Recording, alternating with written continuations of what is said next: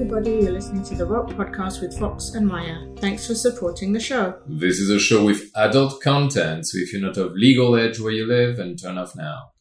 This podcast is about rope bondage. Rope bondage is edge play with inherent risk, and we strongly recommend you get proper training and listen to episode zero on safety and consent in rope before attempting it.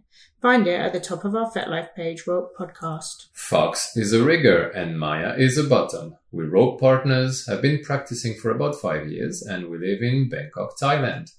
We love to share our passion for rope with the wider community. Today's episode is sponsored by Friction Live. Friction Live offers a variety of kink classes, mostly centered around rope and things you can do to complement your rope. You can follow along the classes from the comfort of your own home, and you can either attend them live or view them recorded at your convenience. Check them out on frictionlive.ca. So today we're answering a question sent to us by one of our lovely listeners. So remember, you can send questions to us and we'll answer them on air, just like we're going to do today. Today's question is from Droplet, and she sent us a really awesome message. Let's listen to it now. Hiya. First off, I wanted to thank you both so much for your work doing your podcast together. I've listened to your first 65 episodes after discovering you just a few weeks ago. I do have a question that I think might be useful for you to answer on your podcast about people entering the kink scene for the very first time with rope as their introduction. So here's my backstory. Uh, truly, until a few weeks ago, I was completely vanilla. I didn't even really know that a kink scene existed. I'd never heard of a lot of the fetishes and kinks that um, that you guys talk about a lot um, at all. Um, I have been married to my vanilla husband for about 10 years, and I have two toddlers um, at home, so I'm a mom as well. Uh, I mistyped the word shibori that's a fabric dyeing technique. I'm a fiber artist. Um, I mistyped that in a Google search, and I saw my first picture of shibari rope uh, bondage, and I instantly knew that I needed to know more about it. Um, the aesthetics of it appealed to me a lot as a fiber artist, um, and I knew that there was just something about it that I wanted to know more about. Um, so I'm an avid podcast listener, much more than a blog or an article reader. I can do it while I do a. I can listen to podcasts while I do a bunch of other things. Um, so I typed Shibari into iTunes and your podcast popped up. Um, uh, I went back to episode zero and started from there, and that has been 100% of my entrance into the kink world. Um, uh, I since then I've been exploring quite a bit. Um, I have been doing a fair amount of self tying and a little bit of practice um, on my partner. Uh, he has been very willing to play along, but he's not an experienced rigger, obviously. Um, and jumping into an event that's hosted fairly locally, and they do have some, um, I'm not that far from a fairly large city, it feels extremely intimidating. Um, you've talked on a couple of your episodes about. Um, things like how welcome other kinks are at rope events um, and feeling having, having other people there be not supportive of, of other kinks. Um, as somebody who has never been in a room where sexual activity was happening with anyone other than myself, um, being in that kind of space, I just have no idea how my how I would react since I've never had anything like that happen before. Um, intellectually, it, it's something that I think it would be fine with me, but it just feels very intimidating to um, to jump into an event like that, having not had any um, experience or anyone to talk to in real life who's ever done it, um, and and not knowing any anyone who would be there. Um, I have contacted the organizers of these events through FetLife, um, and they answered my questions in a way that I felt comfortable with in terms of discussing levels of nudity and rules about um, sexual activity going there. So I feel like I have a pretty good idea of what I would be walking into. Um, it, it's just it's still very intimidating. Um, and this is leaving aside the whole covid situation which makes attending in-person events in our part of the united states a different kind of scary right now. Um, so my question is how can a brand new vanilla couple or person get started with rope especially with limited ability to attend in-person events Um, I have a secondary question, which may or may not work well in the same way. Um, but if I'm being honest, the fact that, that I don't feel like I fit the mold of someone new to kink, I'm a 35 year old mother of two um, that would describe myself as very curvy. Um, or, um, or definitely on the heavier uh, build how do I understand if I'll make a fool out of myself or not? Um, this is not something that I've ever experienced before. My my sole understanding of it has a lot to do with looking at images, um, and especially images on FetLife. And I do not see my body type or age represented all that often. Um, I feel like I see a lot of 18 year olds um, who are very, very slender, um, and that is almost the polar opposite of, of who I am.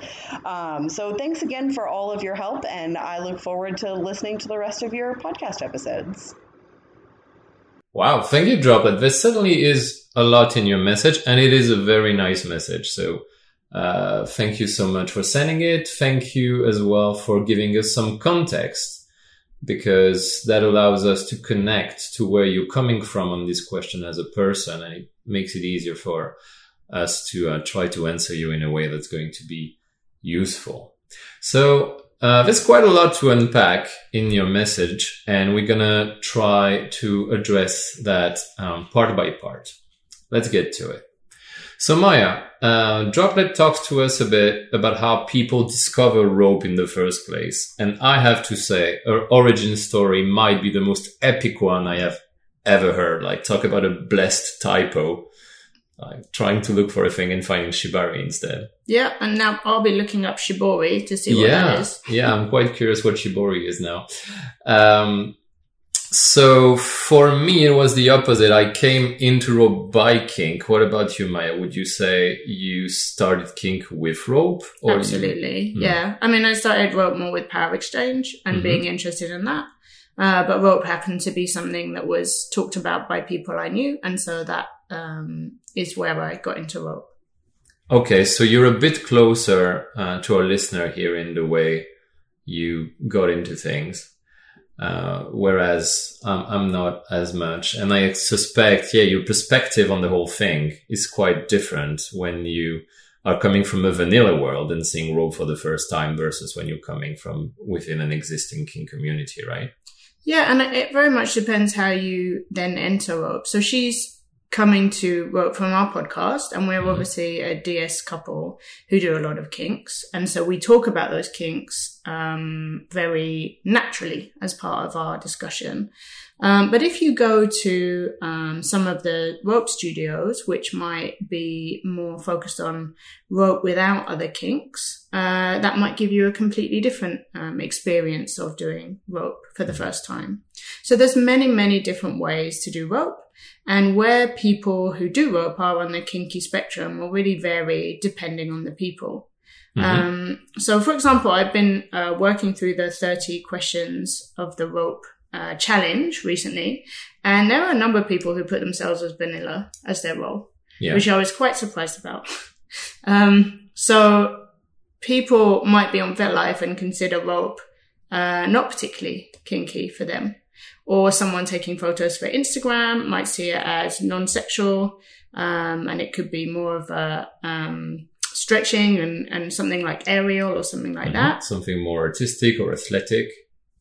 But then at the same time, from those very same uh, photos of someone doing aerial type positions in rope in yoga pants, you can't really tell if it's just a sports type pursuit or if maybe that person has a yoga pants fetish and is an exhibitionist and is hugely turned on by it. Like there's the activity, the way you do rope, and then there's the intent, right? Absolutely. Kink happens in people's brains. Mm-hmm. Um, they might express it outwardly, but you don't know if they're going to express it outwardly. Yeah, unless there's a lot of like scary whips and big canes, and then you can pretty safely say, okay, this this is kinky shit. I would agree, although it might be a photo shoot. Hmm. I mean, photo shoots aren't kinky for some of the models that are involved, so that's fascinating too. Hmm. Then another part of Droplet's message that I thought was really interesting is the relationship to the audience when you play at an event or in public. And I think that's really important Um, I am someone who tends to like more sexual play in general. And it's very useful for me to be reminded of how some people might feel about that and to hear our listener here say that she might not be comfortable uh, seeing other people have sexual play in front of her. Uh, very useful to remember that not everyone is the same as us and likes the same things as us.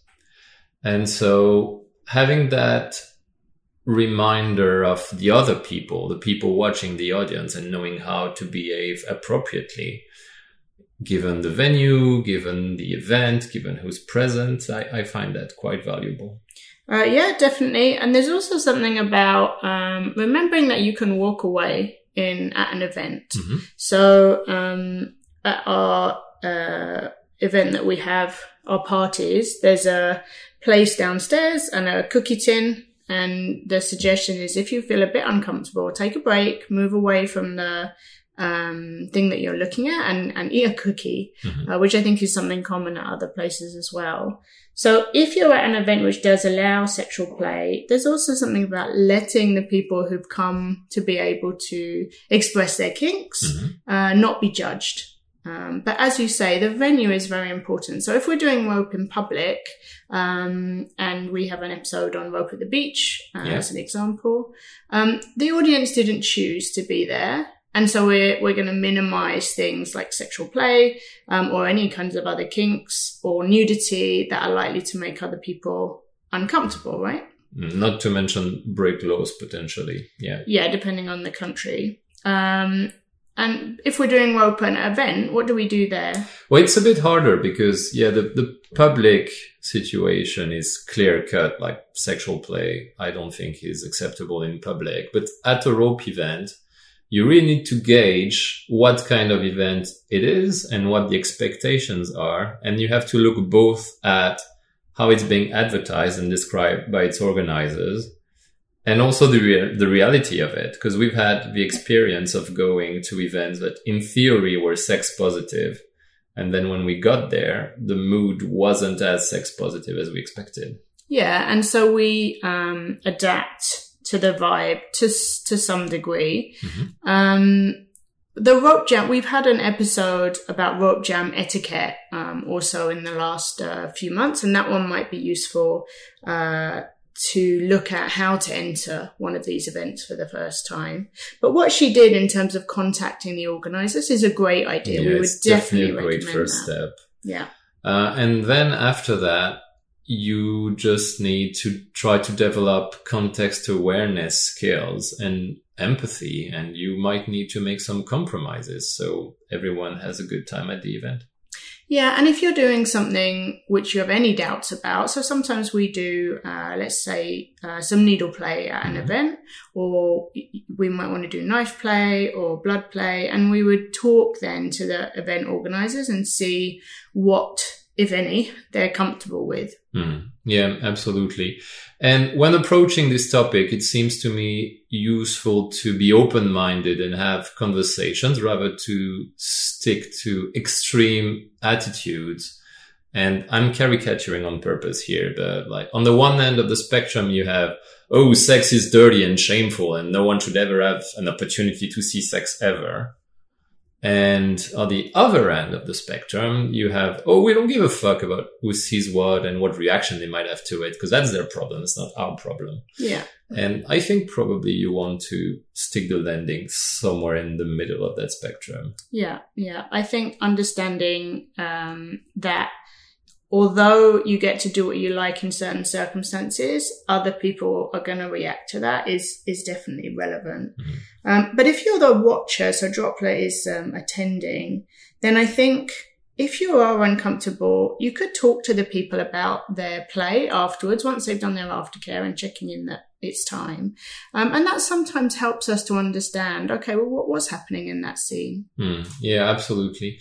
Uh, another point that I want to make here is that your relationship to the mood of an event and what you're comfortable with at an event can evolve over time. So for someone like Droplet who's newer, she might be comfortable with less things at the beginning. And as she goes to events more and more and sees more things, her zone of comfort might expand. Whereas we've also experienced the opposite, where uh, we had a culture here in Thailand where events used to be more sex positive and over time they have gotten less so. And so we tend now to be less comfortable having sexual play at those events than we would have in the past. Yeah, It yeah. can go both ways, is what I mean. Definitely. And also, what sexuality is, is also very variable. What you might see between two people might be sexual, it might not be sexual. What's sensuality? What's sexuality? That's going to depend on the individual. right? Yeah. And you as a, um, a watcher are also putting your perspective when you watch. Just because you think it's sexual or you don't think it's sexual doesn't mean that you're correct. So it's quite an interesting topic. Absolutely. Hey guys, this is Fox coming in for a short break. Listeners like you make this podcast possible. We want to continue making this podcast for you for a long time, and to do that, we need your support. Please go to ropepodcast.com to buy rope video lessons from experts so we get a small commission on your purchase at no extra cost to you. In addition, a really great way to help us is donating on Patreon. A one time amount or a monthly pledge that can be as little as the cost of your morning coffee makes a big difference to us. And you will gain cool perks like behind the scenes photos and the ability to vote on future podcast topics. Go support us on ropepodcast.com because you love rope too. So Maya, getting to the core of Droplet's question, she asked us how to get started learning rope. What are your thoughts on that? I think there's a lot of opportunities to learn rope, and particularly if she's in the States. She said she was near some uh, studios. That's another um, great opportunity to Mhm. actually do in person things. So many options, right? Yep, there are books, classes, other resources, and it can be hard to know what to start with. I would say in-person classes are usually considered the best way, but in COVID times, you might not be comfortable with that option. So let's maybe look at what she can do without getting in a room with a lot of other people. Yeah, yeah. And the flip side of the pandemic is that there is a lot of online stuff now, Hmm. um, which we found extremely useful. Uh, podcast wise, um, there's not loads. well, I It- think ours is great though. yeah. But Yeah. she seems But to have listened seems to, to be most on of that top of already. that. Yeah, yeah. Um, so perhaps there's something about rather than starting with the resources, starting with herself. So starting with, okay, what is she most interested in Mhm. first of all? Yeah. I think if you really find your passion, if you find your fun, if you find your love for rope and you pursue that, that will always be the best way because the motivation will keep you progressing. Yeah. And there are lots of video tutorials, um, as well as online classes, which Mhm. you can, um, look at. So we think the ones we offer through ropepodcast.com are pretty great, uh, especially if you're getting started because they don't talk only about the technique of rope, but also the how and the why you build your play. And I think that's really important. Like you can find many websites that will teach you 300 different patterns you Mm. can learn to tie.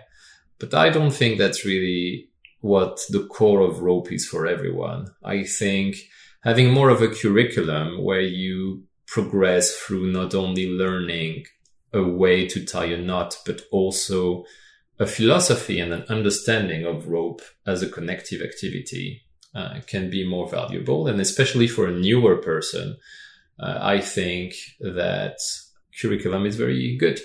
Yeah, and I- I think that's one of the big, big pieces that a tie, and we've talked about this many times, Mhm. the tie is not necessarily the play. So you know, you learn how to do a tie or respond to a tie if you're a bottom, Mhm. but the connection between the two people is, is a big part of it. Unless, of course, you want to do decorative rope. Um, Yeah. in which case maybe the tie is more of the focus. So that's where asking yourself what type of rope attracts you the most is really the, the way to focus your learning. Mm. There is definitely more than one way to do rope and more than one motivation Many. to do rope. So you need the resources that will match your style essentially. We do have an episode, uh, which is I think episode 42 about which we called learning the ropes. um, which is about how to develop and grow in your rope practice. And re-listening to that one might be useful to give you more ideas of how you might do that. Mm. And then the next part of Droplet's question is regarding doing rope with what might or might not consider a normal body, if there is in fact such a thing. And we recently talked to Alexia about that, so there's an interesting connection there. We did. She's on episode 96, mm-hmm. um, and she talked about diverse bodies in rope, and it's a great episode, really um, goes into this topic. Mm. But first of all, I would um, challenge the term normal body. So yeah. I am um, a curvy 43 year old. Yeah. So uh, Droplet can feel good about that. We are both older than her and also not very athletic. well, you're quite athletic, but I am, uh, yeah, curvy. My bust size is, uh, double F. Like there's, there's, uh, um, a curviness there, which is not necessarily the teeny tiny fairies that you see on uh, FetLife. And what I would say is you're very likely to find your body when you actually attend an event is much closer to the hmm. average. Mm. The images on FetLife are not representative of the people who you're likely I would meet. say in particular the images on Kinky and Popular. Okay. Which is not all of FetLife, because I think FetLife actually can represent a good variety of body types and ages and sizes and genders and all of that if you look outside of KNP, so for our listeners that are not super familiar with FetLife, Kinky and Popular is a section of the website where the photos that, and videos and so on that receive the most loves and the most comments are going to be showcased. So it's purely a popularity context, as the name implies. And the thing about that uh, is that it's going to showcase mostly only media that represent a certain mass market appeal type of content and body. Yeah. And if you think that is all of kink, that is a hugely distorted lens through which to see kink and what normal kink is. And honestly, what you're most likely to see at the top of uh, KNP is the result of professional photo shoots with professional models. Yeah. And if we stop one second to consider what that implies, a professional model is someone who, for starters, has been hyper selected to have a certain type of genetics. And what those genetics are going to be are going to be whatever fits the current trend and might not necessarily be optimal for health. Uh, if it's someone like with a super low weight or a super low uh, body fat percentage, that's not necessarily the most healthy, happy way to live your life. Uh, then you have that person who's already an outlier genetically go through a very strenuous preparation process, which might include things like dehydrating their body for a couple of days before the photo shoot to look even more shredded or whatever, which can also be quite unhealthy. Uh, then after that, you have a professional makeup artist that's going to spend a few hours doing their makeup, doing their hair. You probably don't do that when you get up in the morning and before you go to your rope jam, usually. Then you have another professional who spent years learning their trade and has potentially tens of thousands of dollars of equipment who is going to do the lighting and the photographing and then you have yet another professional who is going to retouch and edit the picture.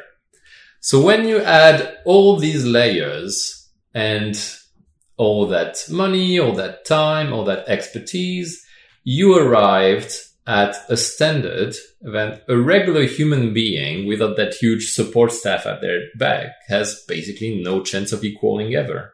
Uh, when I realized how much Photoshop could do, uh, I was super shocked. yeah. Uh, I think that's a really educational um, piece if you're someone who's looking at these photos and thinking they're real. Hmm. Take a look behind the scenes about how retouching can be done because oh, it's yeah. fascinating. And there are many very fun videos on YouTube and so on that show you like the before and after of photo retouching and even like the photos of celebrities you see, a lot of them would have been retouched. And it's honestly really easy to take 20 pounds or more off of a person in Liquify in Photoshop. Yeah. Uh, so we think it might be more beneficial to have more realistic expectations God, and promote yes. a different type of focus in rope. And try to have fun. And honestly, it might be sexier and more fun when you don't have a strobe light flashing in your face, Yeah. like on a professional photo set. Uh, try to be healthy. Try to have your well-being in mind. Like just, just do you and like don't, don't worry about what the Kardashians look like. Yeah, and in terms of rope, if you look at our rope podcast 30 questions challenge, Mhm. it's a huge variety of what I would consider more normal people doing. Yeah.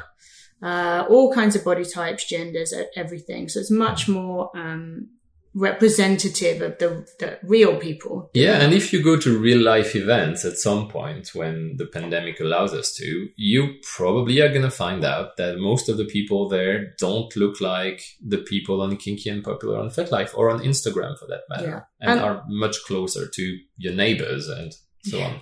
Yeah. So the good news is it's possible to do rope with any type of body. God, yes. And there are truly no limits to weight, height, and so on that would ever bar you from doing rope. And that applies to both floor and suspension rope. Yeah. Yeah. So there's a bit of a myth around that, Maya, isn't there? Yeah, and there's writings by both Christian Red and Shay Blondie, and I'll link to them. They're also in the Alexia episode links. Can you remind us what the title of Christian Red's writing is? Christian Red wrote The Fucking Myth That Won't Die, which is essentially about some people not being able to be suspended. Uh, so, you know, relatively well known riggers have written about this and remind us that actually anyone can be suspended. Absolutely. Uh, obviously, I made you say that out loud just to see you blush by saying fucking on the air. Um, there is, I think, some dishonesty around that. I think it's been historically used by some people who have an agenda and might not want to play with a certain person because they don't feel sexually attracted to them. But rather than saying that, which I think might be hard to say, but I think is also okay to say, well, I'm, I'm not attracted by you and I'm looking to do sexual play with a person I'm sexually attracted to. Uh, they've been fairly cowardly and fed them bullshit about, oh, you're too heavy to be suspended. So sorry, I would love to suspend you, but we can't do it. Well, I, I don't think that's okay. I think there's also a piece around confidence. Um, one of the challenges is that many of the rope classes uh, teach with bottoms who are a particular body type. And if you've only ever really seen people or learned that, it might be hard for you to know how to uh, adapt your rope. So some of it is about the rigger and the rigger's confidence. And I think it would be better for them to own up to that piece Hmm. uh, rather than saying it's about the bottom. Yeah, absolutely. And also if the rigger is on a bit on an of an ego trip and chasing the dragon and trying to get to the top of KNP and so on and just have more likes on Instagram, they will have a bias to choose the type of models that they think people want to see. Um, so on the one hand, there's no limits. On the other hand, I think it's worth acknowledging that the psychology of this can be quite challenging. Oh yeah, it's easy for us to say everyone's normal, everyone can do rope. That doesn't mean we never feel self-conscious about our bodies. Absolutely. All the time. Literally all the time. Yeah. Uh, we live in a world where social media has taken a big place. And that's uh, good and bad, probably. There's some good and some bad to it. Uh, the way most social media is designed in terms of the algorithms that run the platform and determine what you see in your feed every day tend to result in creating echo chambers and hyperpolarized tastes. Like the more you see of something and the more you like some things and the more other people like something, the more of that thing is being shown to you again and again and again. It's like the epitome of confirmation bias. And sadly, as a result, yes, certain body types that conform to that hyper laser focused uh, trend of the moment or taste of the moment are going to get more likes, are going to climb on top of the charts. And eventually that's all you see. And that becomes the normal by default almost because everything else kind of getting pushed out.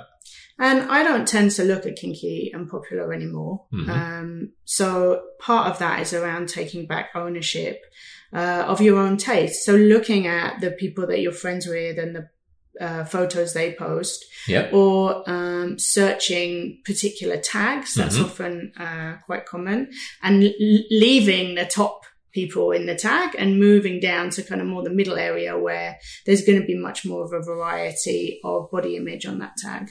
Absolutely. And I think FetLife is doing a good thing there, which is their feed, to my knowledge, is not uh, messed up with in the way like a Facebook feed would be, where Facebook actually scramble things to decide what they show you.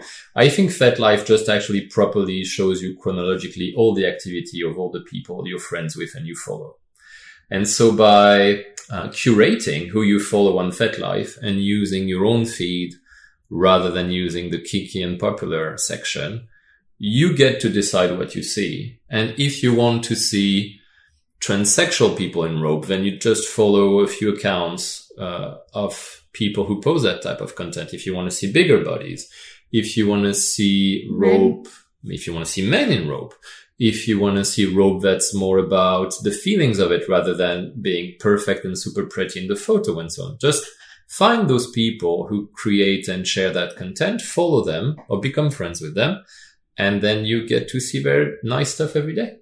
And at the same time, I think there's quite an important point, which is that people still get to choose who they tie with, bottoms and tops. Mhm. Um, none of us are everybody's uh, cup of tea, to use a very British expression. Indeed. So um, it's okay for people to have different tastes and preferences. Uh, there is a piece around us all challenging our tastes and preferences and, and looking at and understanding where they come from.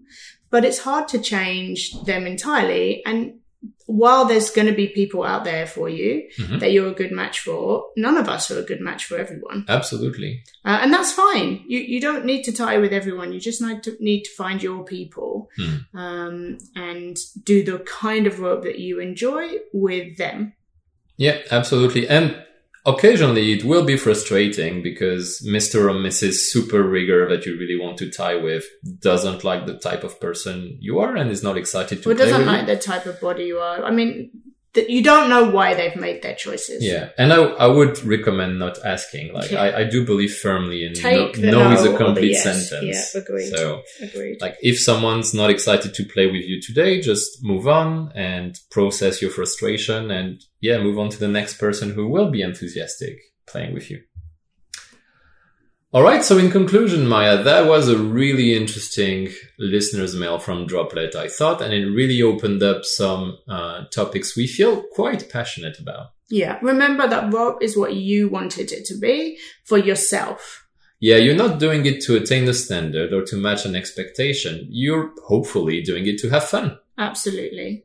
And please remember that we think all rope is valid and all bodies are valid. Absolutely. Yeah. So that's all from us at the Rope Podcast. Don't forget to subscribe wherever you get your podcasts from and come friend us on our FetLife page, Rope Podcast. If you have a question related to rope, we'd love to answer it in one of our future episodes. Drop us a message on FetLife. And if you like this podcast and you would enjoy more episodes like this one, find all the ways you can support us on our website, which is ropepodcast.com. In particular, please consider supporting us directly on our Patreon page. Thanks for listening. And have fun tying.